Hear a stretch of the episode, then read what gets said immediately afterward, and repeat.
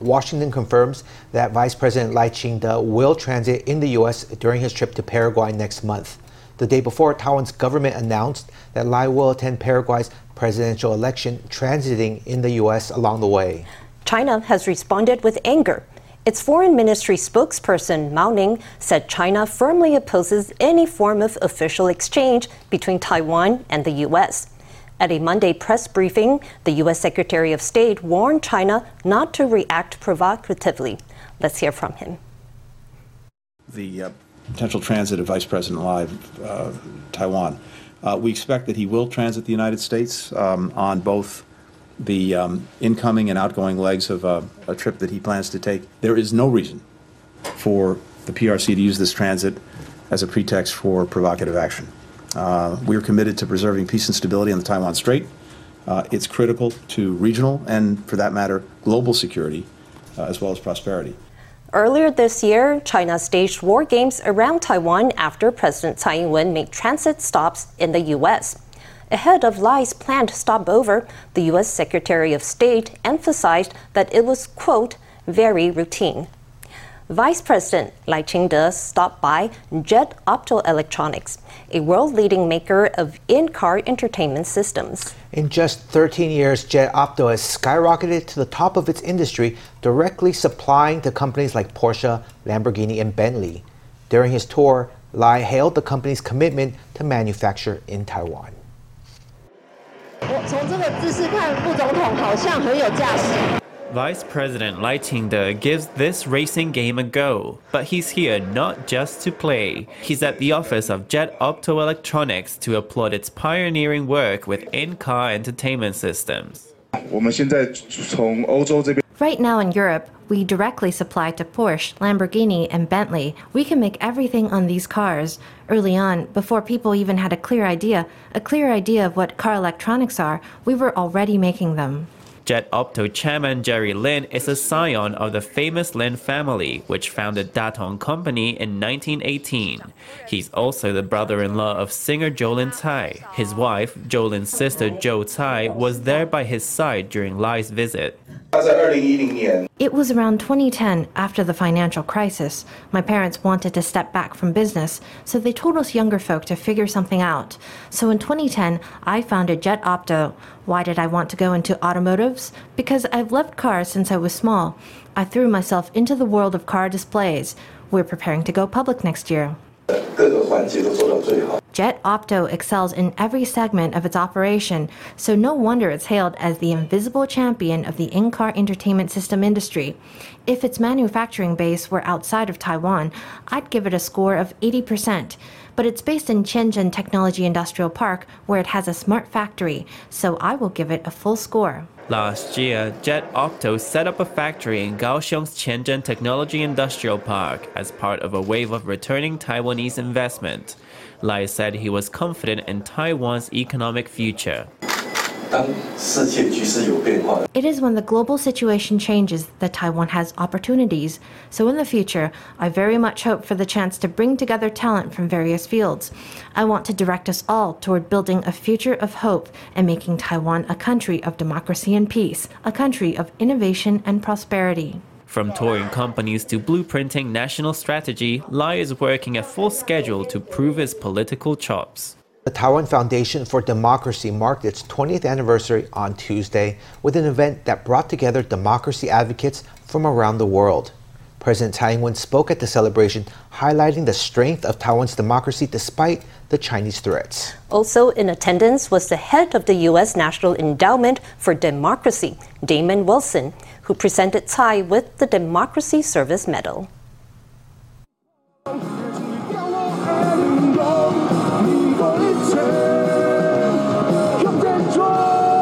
With the song Stand Up Like a Taiwanese, the band kicks off the 20th anniversary celebration of the Taiwan Foundation for Democracy. President Tsai Ing wen and Foreign Minister Joseph Wu were among the officials present. Taiwan has been confronted by increasingly aggressive threats from the other side of the Taiwan Strait, from military intimidation and economic coercion to cyber attacks and disinformation campaigns. But even under these constant threats, the Taiwanese have never shied away from confronting the challenges of authoritarianism. President Tsai stressed the Taiwanese people's unwavering resolve to defend democracy, and she thanked partners around the world for their support. Also at the ceremony was the president of the U.S. National Endowment for Democracy, Damon Wilson, who presented Tsai with the organization's Democracy Service Medal. Now, President Damon Wilson of the National Endowment for Democracy will present President Tsai with the Democracy Service Medal. The award is conferred to people who have contributed to democracy. Its recipients include former President of Poland Lech Wałęsa and former U.S. Secretary of State Madeleine Albright. In recognition of President Tsai's achievements and contributions to the advance of democracy and human rights in Taiwan and around the world, by honoring President Tsai's leadership, we spotlight Taiwan's democratic success and our commitment to the people of Taiwan so that they can determine their own destiny. Everyone, please look at the cameras in the center together. With democratic partners from all around the world, the Taiwan Foundation for Democracy celebrated 20 years of advocacy. Tsai shook hands with each of the attendees, each handshake further warming the ties forged by democracy. The 39th Han Kuang military exercises are scheduled to kick off next week. This year, for the first time, drills will be staged at Taitung Airport in response to the PLA's deployment of reconnaissance vessels east of Taiwan. The civilian airport will be used as an emergency landing strip by fighter jets and transport planes. It will also be used as a base for aircraft munitions loading. A rehearsal was conducted at the site Tuesday morning. The rehearsal featured the takeoff of a C 130 transport plane and the landing of four F 16 fighter jets. Early in the morning, troops were seen checking the runway. Skyguard systems and Sparrow missiles were also installed. The rehearsal ended after the F 16s refueled outside the hangar and took off again. The formal event will start next Tuesday with an inspection by President Tsai Ing wen. The watch industry has been through tough times in the last 20 years. Once a common accessory, the watch is now a niche in- interest. But two siblings are swimming against the tide to keep their family watch business afloat. They're the third generation to manage the watch shop in Yunlin's Tuku Township. Customers come in for repair services and a cup of coffee. And the Tings hope to make a creative case for the watch in 2023. Revitalizing the rural economy is a big interest for both. Let's go to Yunlin to see how watches keep pace with the times. Here on Zhongzheng Road in Yunlin's historic Tuku Township, many special old businesses live on. One of them is this remarkable watch shop. Customers come here for a leisurely cup of coffee and a chance to admire the watches in their glass cases, taking a step back in time to a different era. In 1948, Ding Tingfeng's grandfather founded this, the first watch shop in Tuku. As the times changed, there were more and more places to buy watches, while demand for repairs shrank. Gradually, the industry withered, but Ding Tingfeng has come back to her old hometown to breathe fresh life into the family business. And in her repertoire is her own personal passion coffee. 有一个六七十岁的阿嬷。 A woman of 60 or 70 asked me, What's this? I said, This is a coffee machine. She said, You're making coffee? This is too complicated. At first, people weren't very positive about the coffee industry in this small town. It was kind of a novelty. While Ding Tingfang brews a cup, her brother Ding Jianfu is in the back repairing a customer's watch. The siblings used to watch and learn from their grandfather and father, learning the ropes of the watch industry as children. Ding Jianfu even qualified as a watchmaker. They both moved back to Tuku after time away, hoping to offer their loyal customers immaculate service and attract new demographics to the shop. I guess you would say it's the changing times. It's an irreversible trend. Everyone is using smartphones and lots of digital products. So I was very lucky that my sister came back home, and by combining it with the coffee, we've got people more interested in what we've changed through our transition. We want to incorporate more unusual materials to create unique, creative clock products. Job opportunities can be limited in the countryside, which makes many young people hesitate to settle in their rural hometowns after growing up. But the Dings have not only taken on the family business, they're invested in in revitalizing local culture and want to encourage more people to join the community. 我觉得现在没有什么不可能。 I think everything's possible now. Coming home to the country, things aren't as convenient and information isn't so advanced. But we're in the internet age now and the age of online retail. So many things are actually unlimited without national borders. So I think there are opportunities for entrepreneurship wherever you go. The brother and sister duo are finding innovative ways to make this traditional shop relevant. As third generation owners, they're bringing a breath of fresh air into an old industry and helping carve out a wholly new path for their community. Turning now to the markets. It's going to be an eventful second half of the year for initial public offerings. One IPO to watch is Tiger Air Taiwan, a subsidiary of China Airlines. Another is Foxtron Vehicle Technologies, a joint venture between Hon Hai and Yulon Motors. There's also Airoha Technology, a subsidiary of IC designer MediaTek.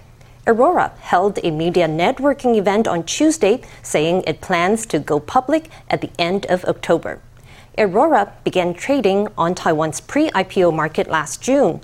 It's got four main product lines Bluetooth chips, global navigation satellite systems, broadband, and Ethernet switches. It's recently launched a raft of products with AI applications, such as Bluetooth headsets with active noise cancellation. Its clients include global brands like Apple, Sony, JBL, Xiaomi, and Garmin. Eight years after being discontinued, Taipei's Double Ninth Festival cash gifts are making their return. Taipei Mayor Jiang Wan'an announced a 1,500 NT gift for older adults to be disbursed starting August 8th. Eligible residents can collect it as a bank transfer, cash, or credit in their senior citizen cards. As for where the money will come from, the mayor stressed that the city won't be incurring debt to finance the program.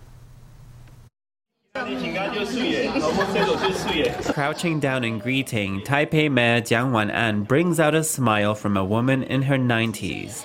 After an eight-year hiatus, Taipei's Double Ninth Festival cash gift is making a comeback. I would like to officially announce that I am fulfilling my campaign promise last year Taipei will once again give older adults a cash gift of 1,500 NT for Double Ninth Festival. This year's Double Ninth Festival lands on October 23rd. Taipei residents aged 65 and up will be eligible to collect the cash. The first wave will go out on August 8th and can be redeemed with a senior citizen card at top up machines. A second batch will be sent on October 3rd in the form of bank transfers.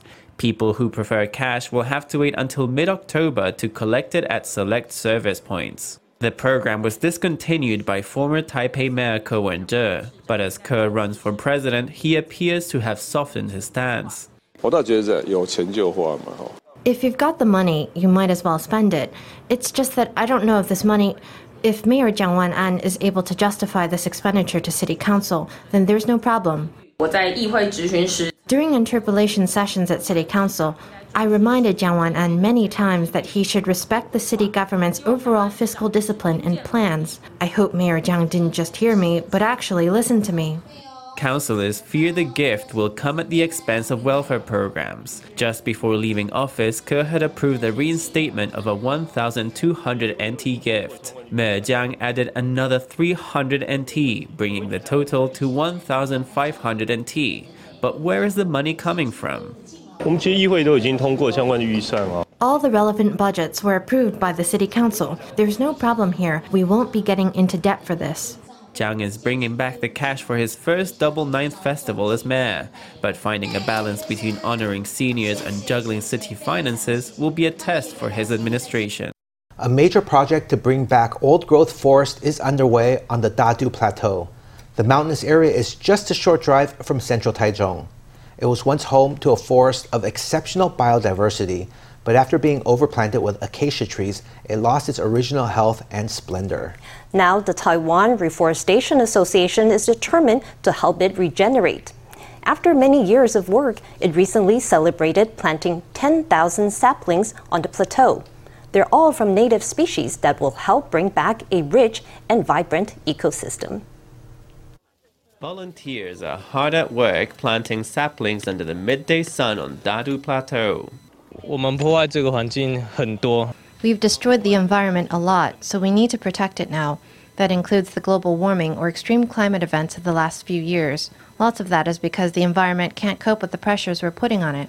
The saplings include about 20 species native to the plateaus, such as the Taiwan Adinandra and Taiwan Mesa trees. The team hopes they'll put down deep roots and help increase the diversity of the forest here, bringing back the kind of old growth forest that covered the plateau 100 years ago. This biodiversity, having so many tree species, means the timing of the flowers blossoming is staggered. That's the only way to give our wild bees a chance to survive. It's also an important reason why we're promoting the regeneration of natural forests. Many years ago, large numbers of acacia trees were planted on the Dadu Plateau, which harmed its original biodiversity. Lots of buildings have popped up here recently too, biting further into the old growth forests. Only about 20 of the original tree species are left, but the Taiwan Reforestation Association wants to bring the ancient ecosystem back to life. It compiled a list of plants native to the area from specimens and documents left by Japanese colonial era scholars. Now, a team of volunteers has tramped many kilometers over Baguashan, Toukeshan, and Huoyanshan to find seeds of those old species. The seedlings have been carefully cultivated, and now it's time to plant them. The social costs of each tree are 1,000 NT, from cultivating the seed into a sapling to planting it. It's a long and arduous process, but after years of hard work, more than 10,000 saplings have been planted. The team hope that many decades from now, the branches and roots of these trees will still be nurturing new life on the plateau. When you think of Indian clothing, what comes to mind? Probably it's the image of a sari. The national dress of India is famous worldwide, but in fact, the country has a whole wardrobe of different styles of dress for each occasion. Today, we have the beginner's guide to the outfits of India from a Taiwanese collector. Lu Lihui is a veteran traveler with many years' experience of visiting India. She's gathered a wardrobe spanning many different fabrics and styles. Let's peek into the sartorial world beyond sari.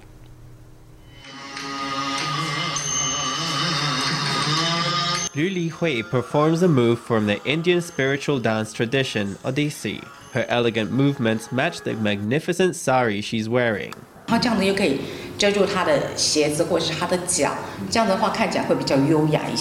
The sari is what comes to mind when we think of classical Indian dress. With its elegance, poise, and delightful colors, it's the national dress of India. Women in India often use a pin to hold the sari in place, allowing for many different styles. A sari of 5 meters can easily be worn in a dozen different ways. There are also different types of clothing for different festivals among three piece sets. There is the anarkali, which is a kind of long, wide skirt, which we normally call the Punjabi suit. This ankle-length turquoise skirt is called a lehenga. It's covered in hand-stitched decorations and is the most common dress seen in performing arts. This pink dress is the anarkali. Its fluttering skirt brings youthful romance to a dance performance.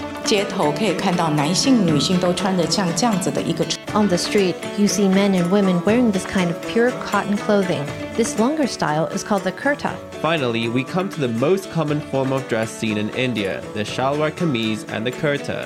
Its loose undertrousers are easy to move in, and a scarf is a must-have accessory for all these different outfits. 那在印度来讲的话，女生她们认为 in India, women don't want their bodies to be easily seen by men, so they wrap the scarf around themselves. If it's too sunny, you can take the scarf and use it as a headscarf. As a lover of Indian culture, Lu has collected more than 60 saris. The most expensive she bought in India for more than 10,000 NT. When it comes to the beauty and artistry of Indian dress, our catwalk today was just the tip of the iceberg.